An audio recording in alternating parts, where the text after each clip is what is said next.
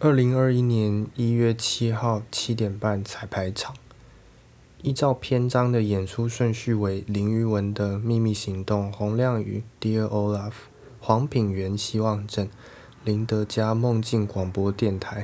前三个演出都在北艺大戏剧系 T 二零五教室。而梦境广播电台在戏馆中庭靠戏剧厅那一侧，几乎所有能看到的位置都是他的舞台。T 二零五的三个演出结束后，我们观众会跟着两位长得像双胞胎精灵一样的演员，一起跟着歌声从二楼走廊走到几乎快飘雨的中庭草皮上。我是个有偏见的人吗？当然是的，而且我每一秒的每每一天的每一秒所想的事情会完全不同。毫无逻辑。虽然在几天前经过戏馆时，我有听到梦境广播电台在排练的声音，我知道我可能会喜欢，但每一次想到这个导演专题呈现时，当然包括在观众进场时，我都在一边想着，不可能会有人突然学会写剧本，导演不要再妄不要再妄想了。如果我真的不喜欢，我中场就要回家，一边帮脚拉筋。而进去观众席坐定后，当爱睡觉的角色张晴饰演，一从床上坐起来，我的理智线就把持不住了。而到四个演出都结束的这之中，我一边享受着我的理性被剧场摧毁的快感，我一边重拾理理智审视每一个导演选择。当然要好好分析四个人写的剧本不是不行，至少就享享受一个演出的基本面上。我还没有动机去检视剧本的不足。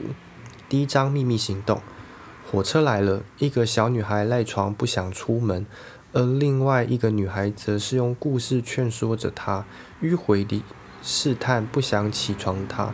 而他们口中的魔法师萨提，我作为观众想要知道更多，想知道更多故事之于他们两个，想知道更多萨提他自己的冒险。包威饰演的角色，希望能再更悠缓一点。两个人之间的拔河，比起叫他起床，更多藏在每一次的叙事重启。如果能让每一次表演能量高涨的时候，都维持在一个泡泡不要要破不破的悬荡感，就更完美了，就更美了。第二章，Dear Olaf，比起前者，Dear Olaf 对。认识导演的人会更早意识到，这都是他的日常生活的剪影，或者说，光看到剧名就可以隐约知道，剧本观看的我自身的角度得从最最外头往最深处走去。而演出的开头是《冰冰雪奇缘》的伴唱带，饰演我的是关键帧。我虽然剧本里有明确的姓名，但我真的记不得了。我苍白苍白无色的公主电影。Olaf 在《冰雪奇缘》中是一个来插科打诨的配角，偶尔会对剧情出现关键性的作用，但大多时候是来搞笑的。而在《Dear Olaf》中，我们不会看到那些公主和坏王子。我们在听完欢乐的歌声后，拉开白蓝白塑胶帆布后，我们没有看到像是帆布上那些充满幸福的小城堡，而是我一个人，那里什么也没有。推动剧情的不是情节和物理时间，是一次又一次我对他者的定义，他者对我的定义。所有角色围绕着我，一次角色出现，一个角色出现，他不是任何一个他人，而是前男友。爸爸妈妈开车载我，男友骑机车载我，没有了我，也就没有了角色。角色与扮演者只有定义上的区别。而这位少年的精神世界，经由这样一层又一层的塑胶帆布，无力但无法割舍彼此。导演将自己像这样摊开时，我们如同我一样去质疑。我们这时问了自己像那样的问题时，我会有勇气承认吗？我可能真的喜欢，想变成你喜欢的那个样子的我自己，即便我不喜欢你喜欢的那个我。其实我是不知道我有没有勇气去承认了，即便现在我还是这样子觉得，这很难。第三章节希望镇，借由诉说那个叙事建立名为希望的小镇。那层层叙事外的现实存在着希望吗？二十五分钟，两个演员，其中个演员陈凤梨是陈凤玲是，甚至就像饰演舞台指示一般。而导演的代言人张志凯是，则在叙事里与叙事之外的叙事之间穿梭。当观众读懂了技术人员代表着什么时，也清楚困扰着我的是什么。而我们观众也在不同阶段对他有着相同的恐惧。对我而言，它是时间本身。第四章节，梦境广播电台。我一直要到隔天再见到他们几个的时候，才联想起，原来一开始带我们进入一楼中庭空间的两位女演员，是电台主持人口中的梦仙子。而场上四个演员散落在中庭一个很大的空间，因为电台的形式在叙事结构上松散，就连导演本人都说这演出像是日记，一种氛围，睡着也是可以的哦。而我没有睡着，对，它松散，但这个叙事上的松弛松弛，反而制制造了一个容许停滞的地带。主持人开头说了：“我讨厌台北。”但我在台北，好，我也讨厌啊。那你干嘛在这里主持节目啊？在讨在台北干嘛？干嘛又说很讨厌这里啊？谁都会讲。但我当时没有像这样那样想。当时很冷，所有观众都挤在一起取暖。每一次点歌的时候，观众可能是因为这个太少女了而笑开怀。当时我没有笑。我在想，是什么样的一个时刻使我们被滞留在这里了？我指的是台北，不是演出的那个空间。